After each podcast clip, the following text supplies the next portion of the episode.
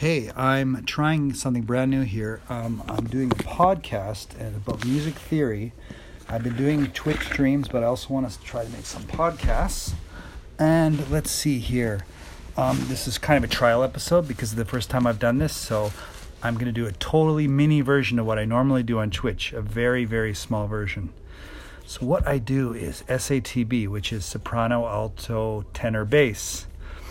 And I usually pick um, four bar measure just to start with. Then I pick a key and I'm writing it down right as you speak. So I'm going to keep this one really simple. So what we're going to do is one chord. We're in the key of C, okay? I don't know what that sound is outside. Don't worry about it. Let's do one chord and let's go to a six chord. I can upload these later on YouTube or whatever, but um, anyway, one chord to a six chord to a one six chord, which is the first inversion. I'm really jumping into this quickly. And then let's do a five chord, and then let's do a two chord, and then a five chord, and then a one chord. Now, this is super fast, okay? So, the one chord will have the C in the bass. Um, so, let's see here. C is there in the bass clef. That's the root. Then we have the four chord, which is A, A minor, okay? And then the next bar, we have the one chord in first inversion. So we're going to go up to E. And E is there. And then we have, so C, A, E. We're going to keep this really simple. We need the G chord because that's the five, the root of the five chord is G. We know that for a fact. Then the two chord is D minor, but we could have D minor in first inversion, which is really nice. So that makes it a 2 6 chord. We got a cat in the background clawing things. I'm sorry, it's kind of ruining the vibe of the podcast, but it's all good. So I said that's F. F is in the bass because that's the two chord in first inversion. And then we have the five chord, which is G. And then we're ending back on C because we want a PAC or perfect authentic cadence. now let's do the top voice. So I guess we can keep a smooth top voice. So we have a, C. We have a C and a C. We have the A in the bottom, but well, let's move up to E. So we have some contrary motion. If you see the picture, you know what I mean about contrary motion. We have E and then we can go up to because that's popping back up. If you see the picture you know what i mean. This is again a podcast so it's hard to see exactly what i'm talking about. We'll go to c for the top voice. And uh, future podcasts i'm going to be playing these examples but this one i will not because this is just a test upload.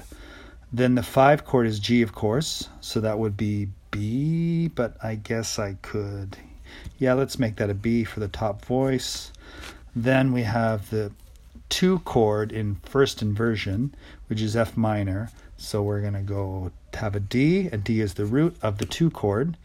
Then we have G, and what can we do? We could make it a 5 7. Yeah, let's make it a 5 7.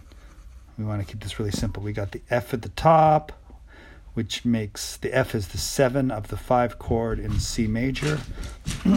and the cat's making a lot of noise. Sorry about that. Then finally, we have C at the top because we want a perfect authentic cadence as much as possible. Now we're going to fill in the middle voices because this is four voice. Oh, for goodness sakes, the cat is driving me nuts. Okay, so much noise in this house. We got a C and a C. Now we can have an E. Haven't done this in a while. I'm gonna kick the cat out of here. It's driving me absolutely nuts. Okay, hold on one second. I'm kicking the cat out. Get out, cat. I'm sorry about this. Out, out, out. Get out of here. Sorry, the cat's going nuts here. This is my life. Okay. Um, we got the E. Now we need a G.